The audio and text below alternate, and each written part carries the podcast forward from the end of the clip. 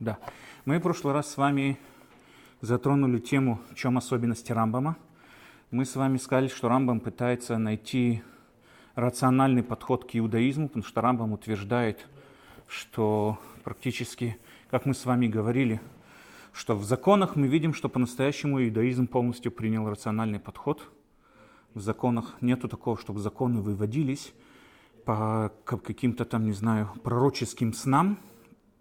Более того, один из 13 принципов иудаизма, что если приходит нам пророк и говорит, что ему приснился сон, где в этом сне ему там сказали, что закон такой-то и такой-то, мы можем его смело убить, он уже пророк.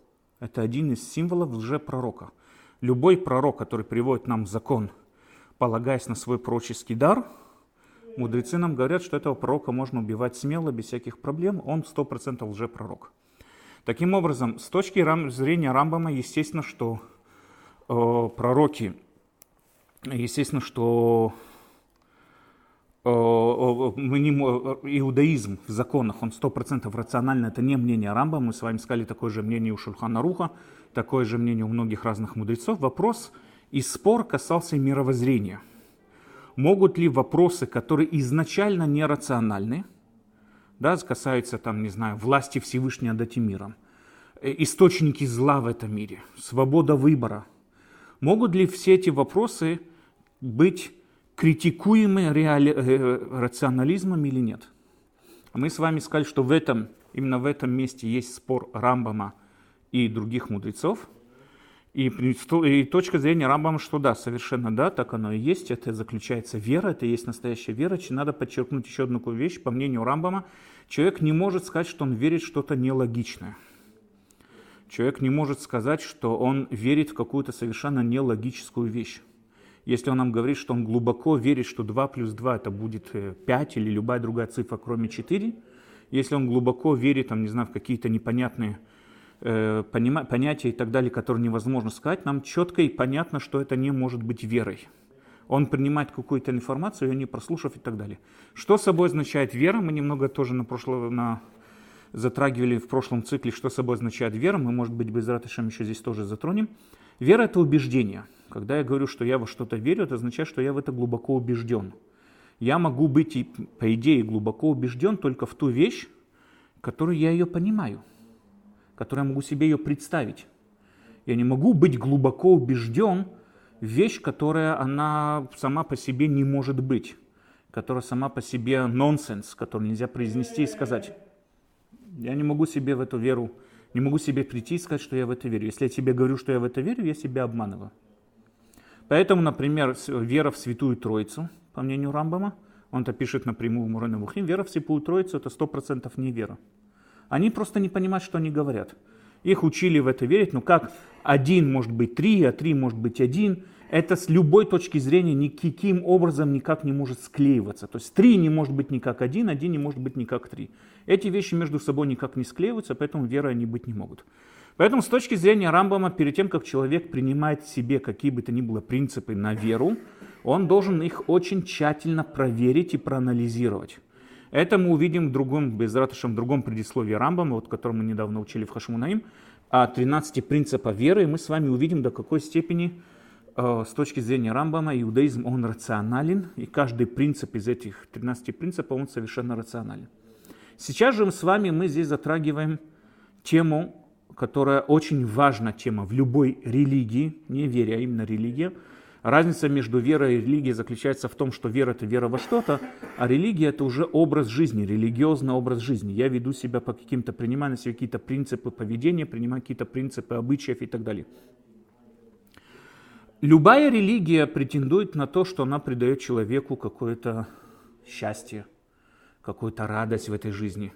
Любая религия утверждает, что вот будешь жить по, по моим вот принципам моей жизни – ты достигнешь каких-то высот, ты достигнешь чего-то, что бы то ни было, там, или будь то какие-то там 70 девственниц где-то наверху, или будет у тебя какой-то райский сад, где у тебя будет там не знаю что. Любая религия что-то обещает. Обещает нам, что несмотря на то, что мы сейчас живем тяжелой жизни, но вот-вот, если будешь продолжать так держаться, тебе в конце концов что-то к чему-то приведет и так далее. Можно ли это проверить, критиковать, проверить, анализировать эти вот утверждения и так далее? По мнению Рамбама, да, совершенно все подлежит логике, все подлежит анализу, это можно проверить тоже. Если мы правильно используем правильные принципы аналитики и так далее, мы без раташем с вами убедимся, как это все можно очень четко проверить. Но перед тем, как говорит Рамбам, перед тем, как говорить о том, что нам обещают религии, о величии какого-то, о счастье каком-то, знаете, по-настоящему я помню, в свое время была в Израиле очень большая мода на книги о счастье, поиски счастья. Знаете, там книга вышла когда-то, книга «Асод». Была такая книга, все ее покупали, все ее покупали, все ее всем дарили. Он нам раскроет секрет счастья. И после этого был огромный обвал всех книг счастья. Еврейский народ читается, на израильский народ, еврейский народ читается Ама Сефер, да, и народ книги. В настоящем в нашей истории огромное количество книг, если посмотреть, еврейская библиотека не знает границ. Но если посмотреть, зайти в любой книжный магазин, я видел где-то исследования, какие самые популярные книги. Первое место занимают книги по рецептам приготовления. Дедушки готовят с внуками, внуки готовят с внучками, там и то и все, и пятое, десятое. Все виды приготовлений, марокканская, русская, грузинская, китайская, или все виды кухни, которые только может быть. Огромные стенды, самая популярная литература, это касается кухни. Второе место – это поиск счастья. Это постоянно вот все путеводители к счастью. 13 шагов до вершины счастья. Вот это то, что сказал, книга Асод. Все вот эти вот книги, все огромные, я уже не помню их названия, но по-настоящему они иногда вызывали даже смех, все эти названия, поиск счастья. Все стремятся к, пути, к путеводителям счастья.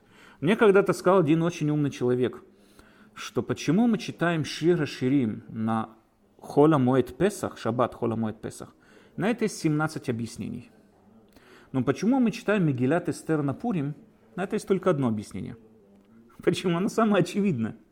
То есть, когда у нас есть что-то очевидное, не надо нам огромное количество ответов и огромное количество путей к этому достижению и так далее. Если мы видим с вами, говорю когда-то очень известный польский, польский комик, говорил такую вещь, что если вы пришли в гости к женщине, увидели у нее в кухне на полке – увидели книги рецептов, заказывайте место в ближайшем ресторане. То есть, когда много книг рецептов, мы знаем одно, готовить она не умеет. К чему это говорю? Когда у нас есть огромное количество путеводителей, к счастью, мы знаем, что ни один еще туда не дошел. Потому что если бы кто-то туда дошел, был бы у нас уже известно один путеводитель к счастью. Почему по-настоящему люди такие несчастные? Почему люди такие несчастливые? Посмотрите, по-настоящему мы сейчас живем ну, в самом лучшем положении самой лучшей эпохи человечества. Если сравнить, что было 50 лет назад, когда туберкулез еще был смертельная болезнь. Когда посмотреть, что было там, не знаю, сколько там, сотни лет, когда еще черное вот это, абабот, шхорот, когда убивали миллионы людей. Мы сегодня реально живем в хорошем положении, у нас все удобно, у нас все хорошо, и все равно люди, как бы, счастье людей мы не видим, чтобы оно слишком сильно куда-то поднялось и так далее. Почему люди постоянно несчастливые? Ответ заключается в простом, потому что человек не знает никогда, куда стремиться по-настоящему. Человек сам не понимает, что такое счастье. Что такое счастье? Спиноза как-то объяснил, я знаю, что на него наложили хером, но я вам тихо, по секрету скажу.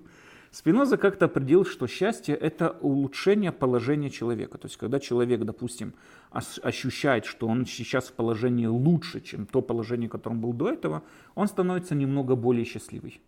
Допустим, он приобрел новый автомобиль, до этого у него не было автомобиля, приобрел новый автомобиль. Он чувствует, что он более совершенный, чем в том положении, которое был до этого. Это его наполняет счастьем.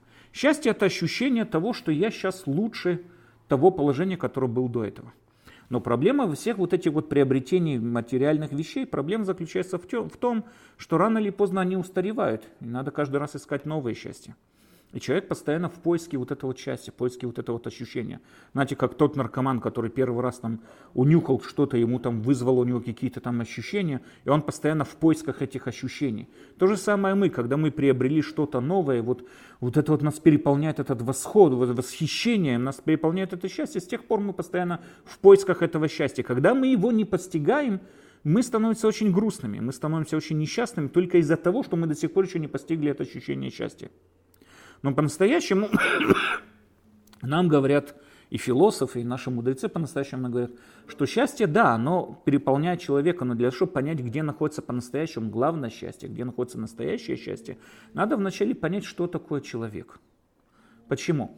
Когда я понимаю, я вам привожу пример, да, вот человек идет какой-то папуас по берегу моря. И споткнулся об какой-то непонятный аппарат. Ну, скажу заранее, это был какой-то супер навороченный дигитальный новый фотоаппарат, какой-то там Canon, Nikon, который стоит там 13 тысяч шекелей, 14 Что это такое вот серьезный фотоаппарат? Он понятия не имеет, что это такое.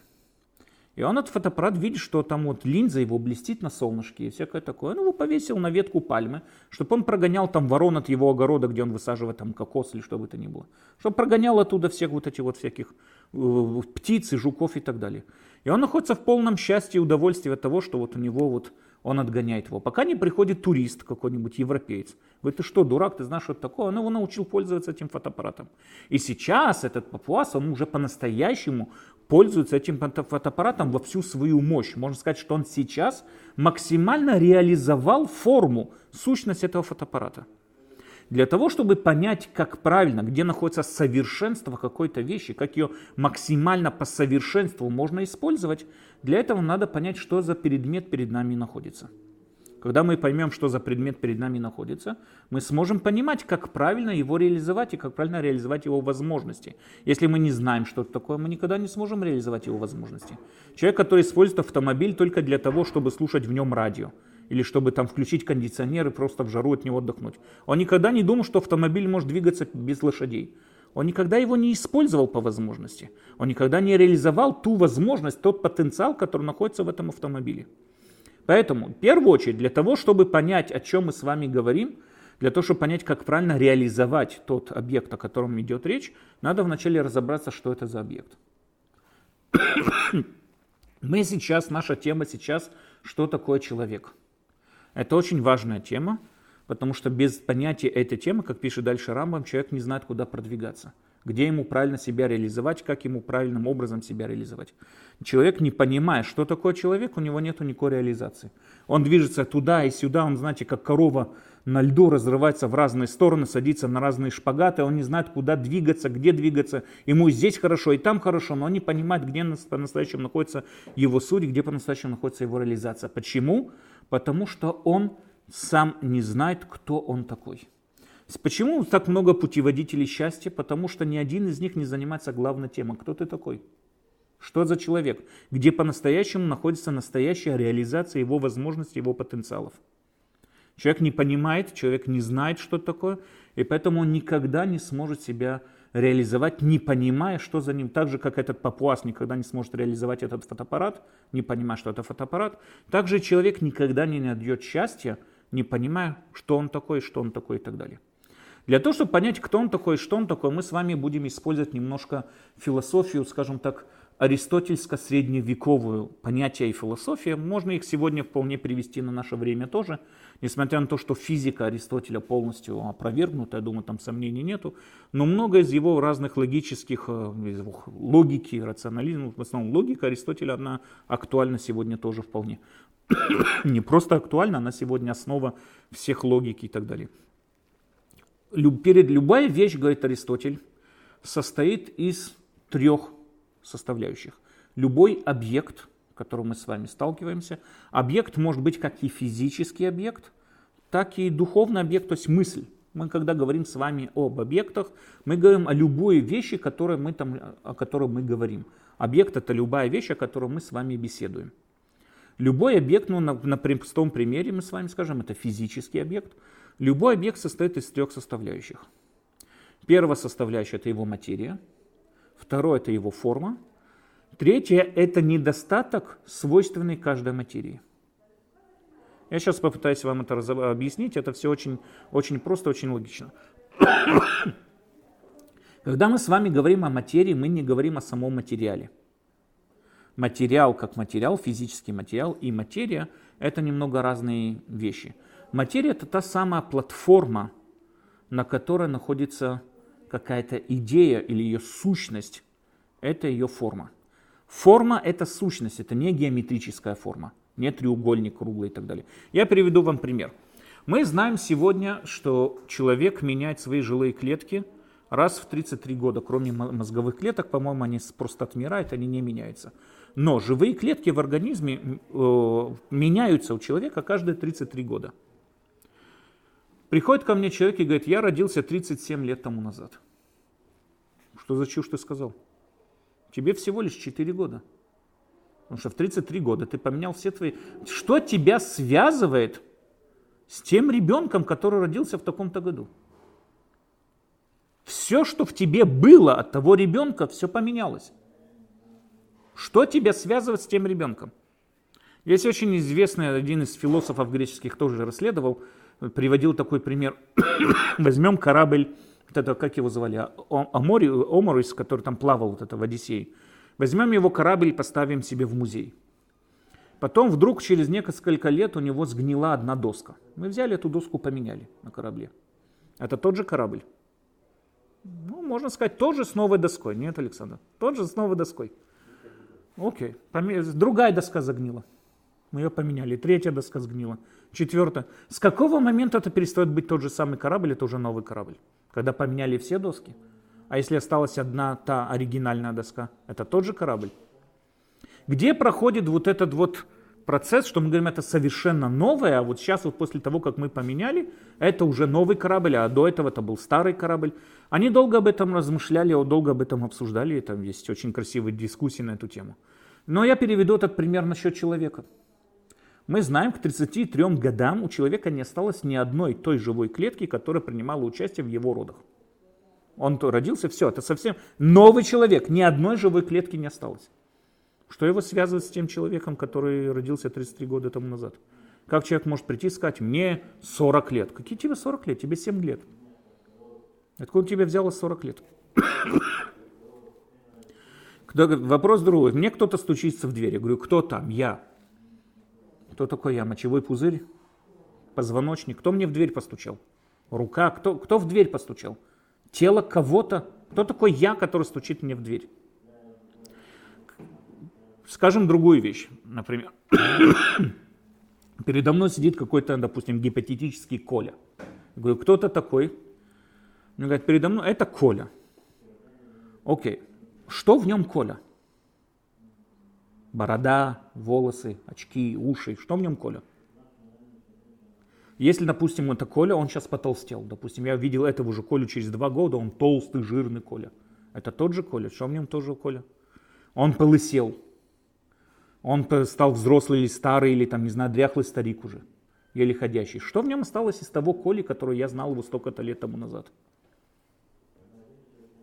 О, то есть мы, нам понятна такая вещь.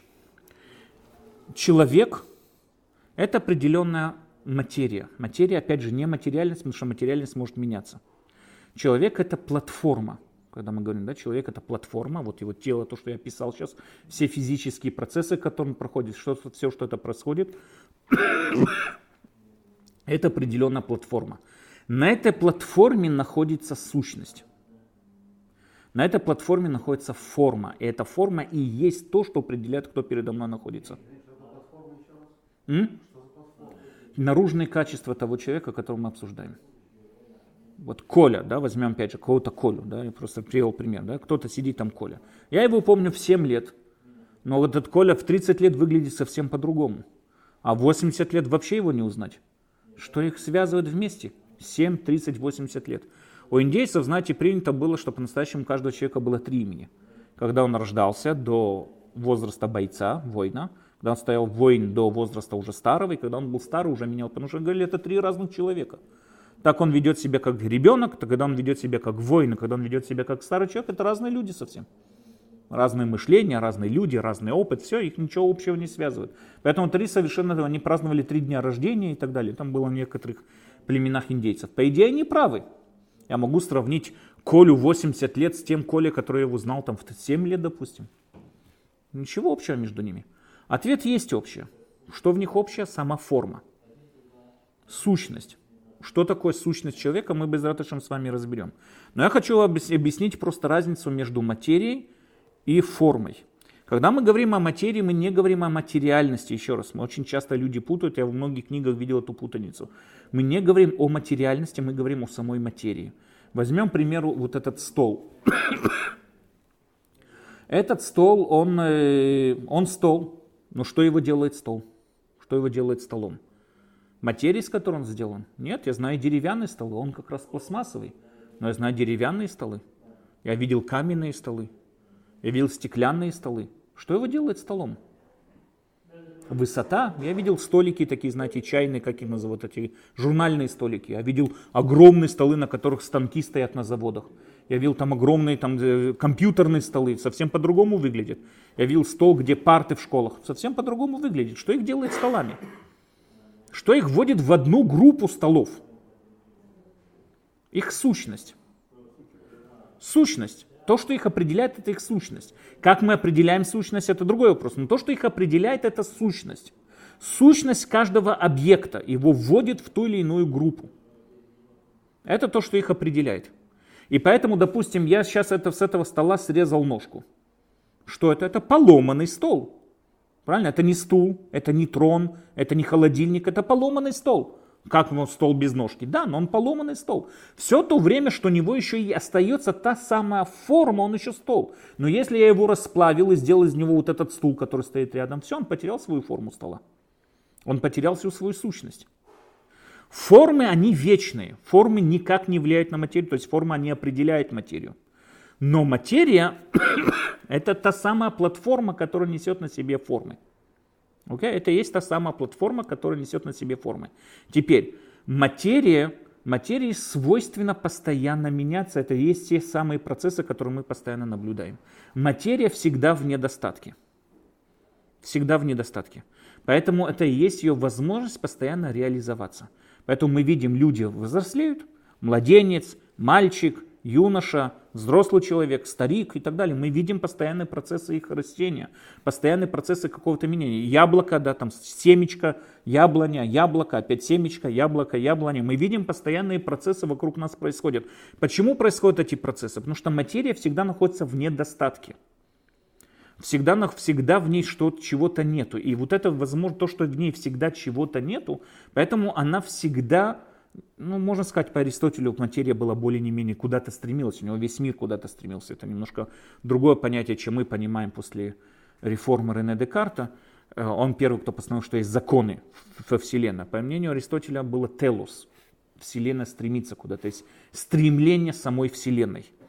И мы видим, что по-настоящему все стремится к реализации своего потенциала. Это есть все те процессы, которые мы наблюдаем.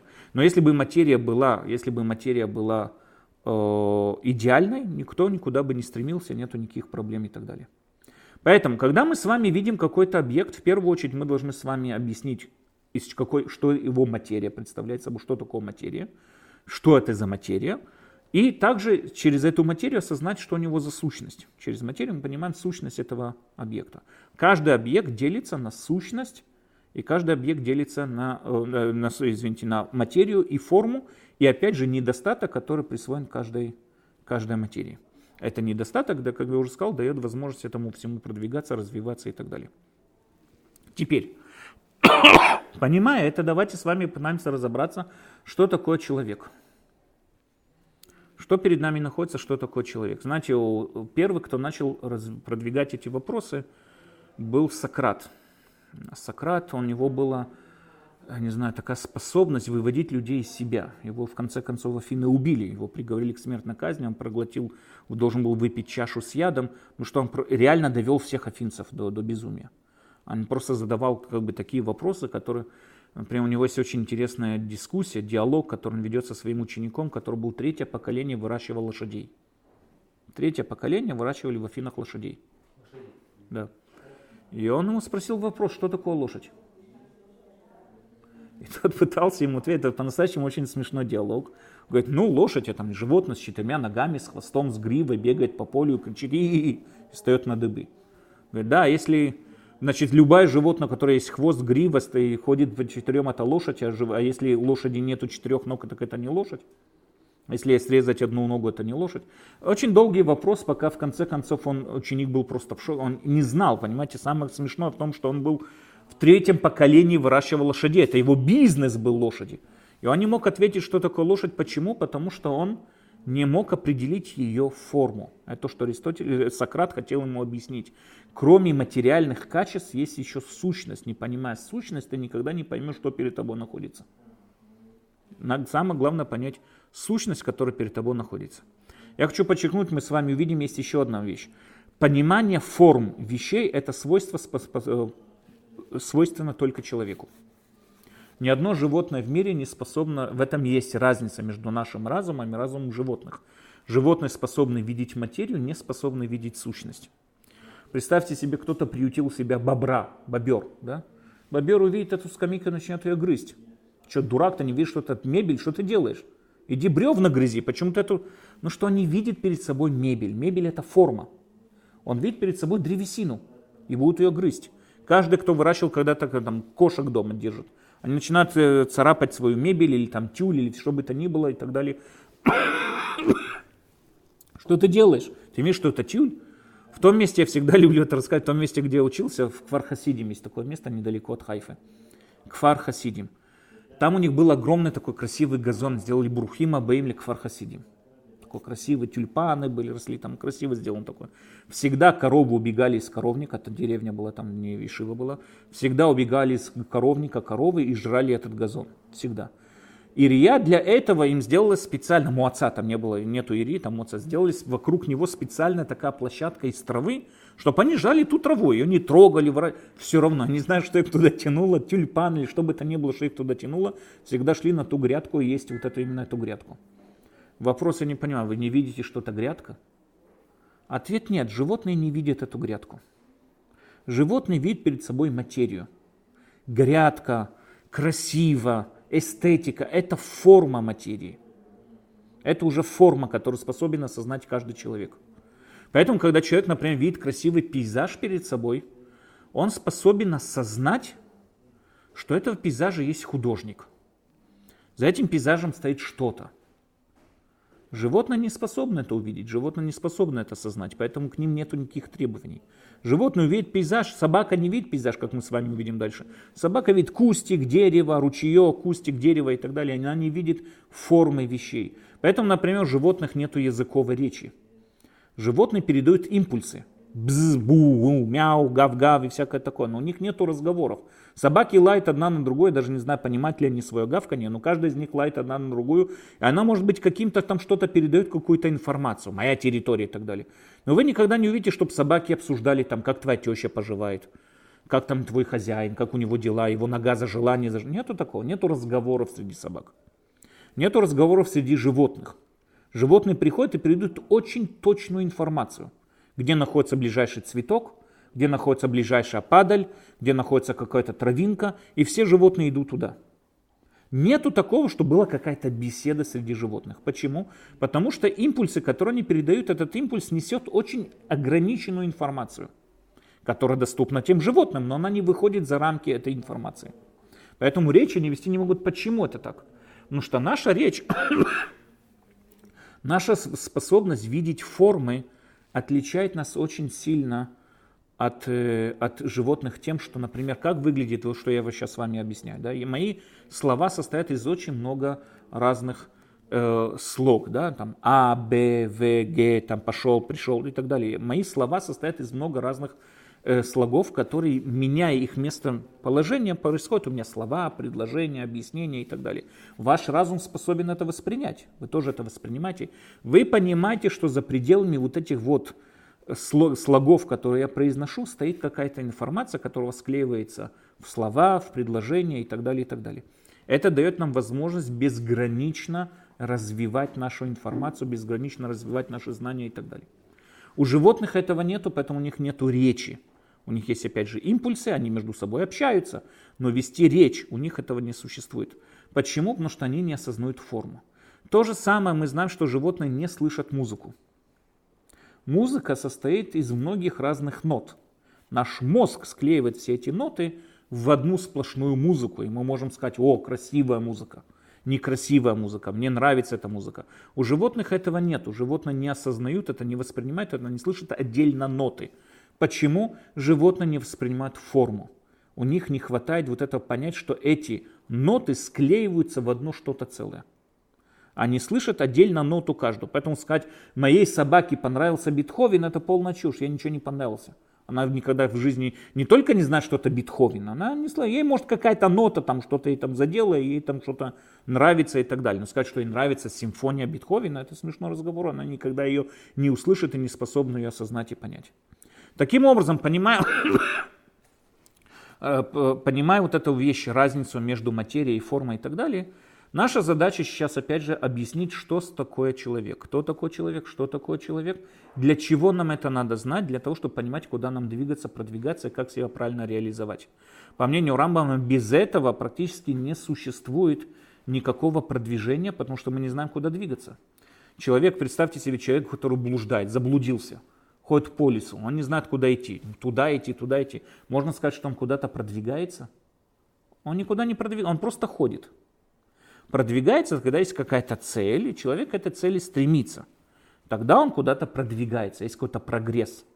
Но когда человек ходит по лесу кругами, не знаю, куда обратиться, туда, сюда и так далее, он никуда, он не продвигается, он стоит на месте, только совершает какие-то большие круги но он никуда не двигается, поэтому нет у него невозможно сказать, что он приближается к своей реализации или отдаляется от своей реализации.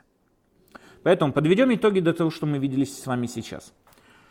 По-простому, для того, чтобы, ну, скажем так, чувство счастья, чувство самооценки человек получает тогда, когда он реализует свои возможности, реализует тот потенциал, в котором в нем заложен. Человеческий потенциал, он состоит из его формы, к которой он стремится – состоит из его материи, которая в недостатке, и тем самым образом, стремясь к этой форме, он и реализуется. Это и есть реализация человеческого потенциала. Для этого нам в первую очередь надо понять, что такое человек, для того, чтобы понять, куда нам надо стремиться, куда нам надо двигаться и так далее. Поэтому давайте мы с вами сейчас начнем, у нас есть пару минут, начнем с вами сейчас зачитывать книгу Рамбама, которая называется, вот именно посвящена в основном этой теме, какой теме? Кто такой человек? Что такое человек? Человек, его возможности, его способности и как правильно себя реализовать и так далее. Начинает Рамбам такую вещь. Да, Шенефиша Адам Ахат, это одно из самых известных его предложений. Вешла пулот работ халукот. Нефиша Адам, здесь в данной ситуации можно сказать Нефиш Адам как объект, как человек, он один. Надо понять такую вещь. Объект со своей формой, со своей материей, его не может быть несколько. На одном объекте не может быть несколько форм. Этот стул не может быть также стулом, также, не знаю, самолет, не знаю, там самолетом.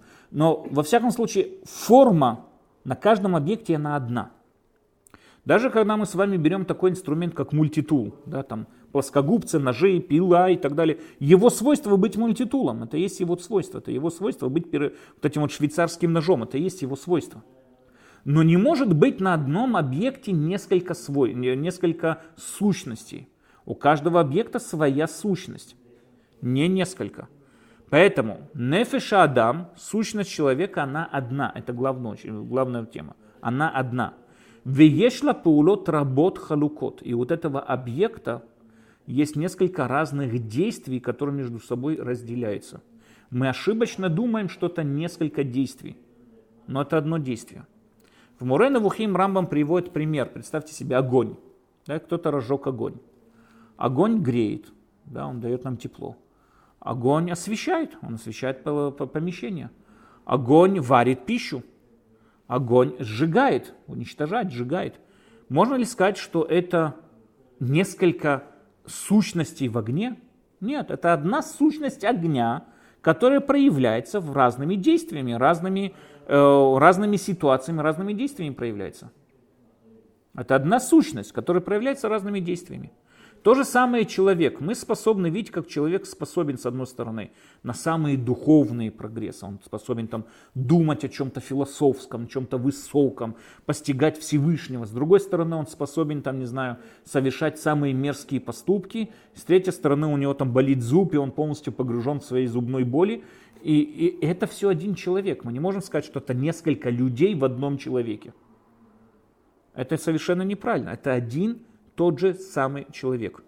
Классический пример, который я люблю приводить, это, знаете, был такой человек Фриц Абер. Фриц Абер, это вы очень можете прочитать его в Википедии, это один по идее, должен был быть самый известный еврей в мире. Почему? Он спас все человечество. Фриц Абер. А? Который? Я не слышу вас, не. Он спас все человечество. До его, до его э, скажем там, до его работ человечество находилось в очень тяжелой ситуации. Почему? Э, у нас есть цикл растений, да, то есть растения ему требуются определенные минералы, растению требуется синтез, фотосинтез, там свет и так далее, для чтобы расти. Растению также надо азот. Азот, да, ханкан, я не знаю, на русском, по-моему, азот переводится. Растениям также надо азот. Проблема в том, что в природе азота много, там наша атмосфера состоит из азота, но он скрещенный, его не скрещенный, не знаю, как на русском это сказать, его молекулы мехуборот, да, как бы связаны. Растение не может их переварить. Например, э, разные виды микробов, которые, часть которых находится в нашем желудке, они переваривают этот азот. Но растения не могут его переварить. Для этого, а? Для этого требуется очень большая температура. Поэтому, например, когда бьет молния, она расщепляет азот вокруг, и мы видим, как, знаете, говорят, грибы после дождя растет. Все резко начинает быстро очень расти после таких хороших ливней с громами и молнией. Почему? Молния расщепляет азоты вокруг, и это моментально действует на животных. Теперь в желудках разных животных есть микробы, у нас тоже, да, знаете, 3,5 кило из нашего веса это наши микробы. Это просто, чтобы люди знали. Я не знаю, как после этого можно ночью спать после этого. Я когда-то прочитал, у меня как-то в желудке плохо стало. Но во всяком случае у нас, э, у нас существуют микробы, которые расщепляют азот. Правильно? И этот азот исходит от наших отходов. Из него и делают все вот эти виды одобрений. Поэтому это очень важно. Был постоянный цикл. Человек поедал в основном в своей массе, поедал эти растения и возвращал свои отходы в землю. И тем самым образом был постоянный цикл вот это вот все было в правильном балансе. Но в конце 1800-х произошла вот эта вот революция, промышленная революция, когда люди рванули своей массой в города. И нарушился этот цикл. Нарушился этот цикл э, обмена между людьми и растениями. То есть люди, конечно, когда уходили, они забирали с собой свой же, свои отходы и свой навоз тоже. И в поле практически ничего не возвращалось. По всем э, исследованиям, которые были, где-то примерно в 20-х годах должен был начаться массовый голод во, всей, во всем мире. В первую очередь должны были пострадать в Европе две трети нищих, а потом растения должны были подняться, ну пшеница, все должно было подняться резко в цене. И практически должен был быть массовый голод. Мы говорим о том, что по-настоящему в таких, знаете, библейских масштабах такой массовый голод должен был быть. Многие люди пытались найти процесс, как правильно расщеплять азот, над этом работали очень многие люди, но Королевская академия, Академия Британии сделала расчет, что для того, чтобы одобрить одно поле, им надо будет годовой, э, годовая вот эта вот добыча угля всей Англии. Для того, чтобы одобрить. Потому что требовалось огромные махины и огромные вот это вот температуры. Мы говорим о бешеных температурах. Люди по-настоящему были в шоке, ну, в истерике, не знали, что делать. Простые люди, конечно, этим не занимались, но профессура и все вот эти люди ломали над этим головы, думали, что с этим делать.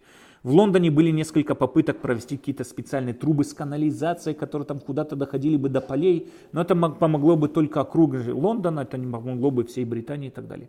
Пока этим делом не занялся наш Фрицабер, он был еврей из, из хасидов, польских хасидов, его родители крестились.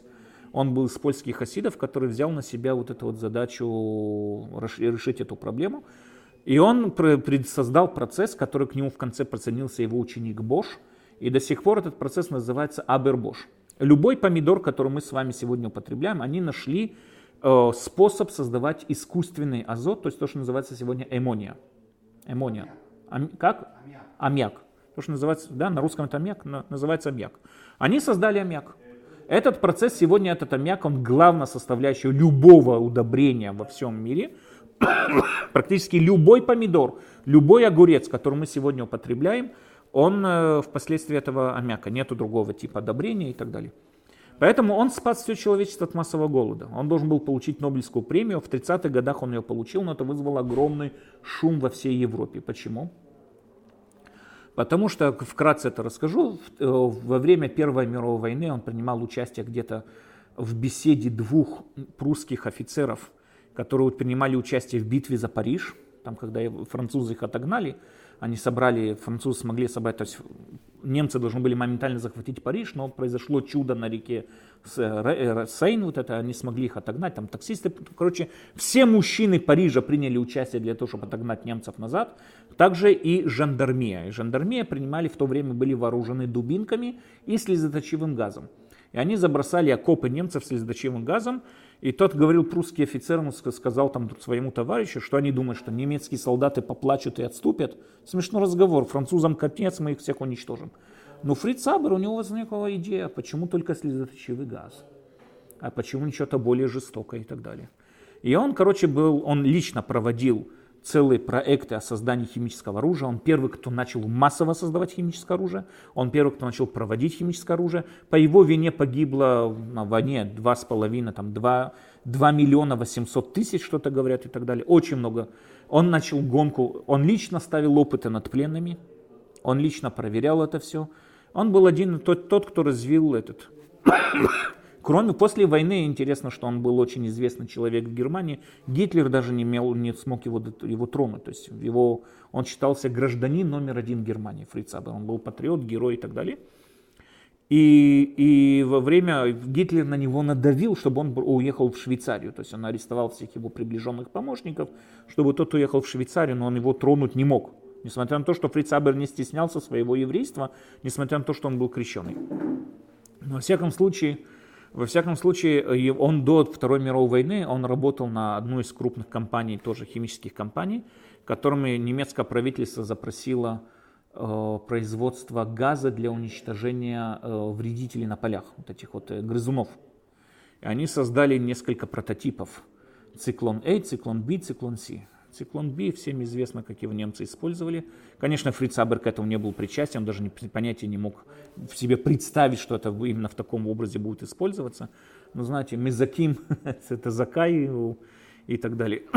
Во всяком случае, мы видим, что человек, с одной стороны, спас все человечество, с другой стороны, убил два с половиной, ну не прямую, но он принимал активное участие в, в, в газовых вот этих вот как это можно объяснить? Это два человека или это один человек? Как это может такое быть? Как может быть человек, с одной стороны, который спас все человечество? По идее, знаете, что его близкий друг был Хайм Вайцман. Хайм Вайцман тоже был выдающий химик, он создал ацетон. Ацетон, который женщины снимают лак с ногтей. В свое время ацетон был очень важным для, произ... для промышленности, очень важным. Практически ацетон очень сильно продвинул промышленно, что-то они там им смазывали и так далее. Хайм Вайцман, он тот, кто разработал ацетон, придумал ацетон. И он был ближайший друг Фриц Абера, они долго переписывались, и Фриц Абер, он э, согласился заменить Хайм Вайцмана, когда тот получил политическую должность быть первым президентом, он, он согласился заменить его на, там, на Махон Вайцман, возглавить Махон Вайцман. Это, это известно нам, да, вот это. И по дороге сюда, и он, он плыл по дороге сюда, и он умер в Средиземном море. Там все газеты писали, что Израиль святая земля, не дала им сюда ступить на эту землю и так далее. То есть интересно, сам по себе человек это всегда вот задается. Мы видим с одной стороны, как человек совершает огромные хорошие дела, по-настоящему спасает человечество, его забота о человечестве, спасение человечества и так далее. С другой стороны, мы с вами видим, как человек, он способен спуститься до самых больших низов. Как это воспринимать?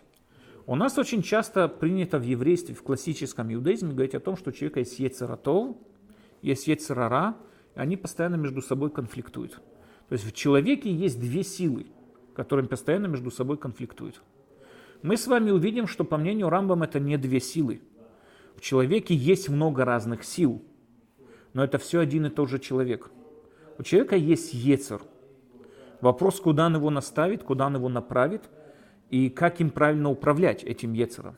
Ецер – это стремление, это вот это внутреннее, скажем, вот это вот стремление человека к чему-то и так далее. Это и есть Ецер. Если он направлен в хорошую сторону, он Ецератов. Если он направлен в плохую сторону, он Ецерара. Но, в всяком случае, Рамбам начинает свою книгу с очень громкого высказывания. Человек он один. Человек он один один. Это есть один человек. Он же способен создавать самые мерзкие поступки. Он способен создавать самые духовные поступки, но это один человек. Потому что если мы примем том, что это два человека, мы с вами видим, например, есть идеи того, те, кто считает яйцератов, яйцера, особенно в основном, я не буду затрагивать иудаизм, но в основном в христианстве, те, кто использует тоже вот эти вот яйцератов, яйцера, они, например, работали на том, чтобы надо уничтожить свою плоть. Например, в христианстве было запрещено долгое время купаться – или бани, или что бы то ни было, потому что это считалось, как особенно в католизме, я не знаю, как там в восточном христианстве, но вот в католизме это считалось ухаживание за своей плотью. И купаться это было скверно, только грешники купались. Только люди, которые восхваляли свою плоть, купались. А настоящий христианин купаться не должен. Если вы заметили, всегда мы видим дам э, с собачками, такими маленькими собачками на руках. Да, почему они ходили? Вот было принято, что дамы всегда ходят с собачками. Почему они с ними ходили? Потому что э, тепло, э, тело, температура собаки более теплая, чем человеческая, для того, чтобы блохи и всякие вот эти вот адам, всякие клещи переходили от дам к собачкам. Собачки, они были вот эти вот такие вот, не знаю, магниты для всех тех блох, которые находились в то время у тех дам и так далее. Потому что купаться было скверно считалось, нехорошо считалось. Э, люди морили себя голодом. От чего это происходило? Потому что люди ошибочно воспринимали, что во мне есть две силы – и я должен придать, скажем, придать э, больше перевес одной из этих сил.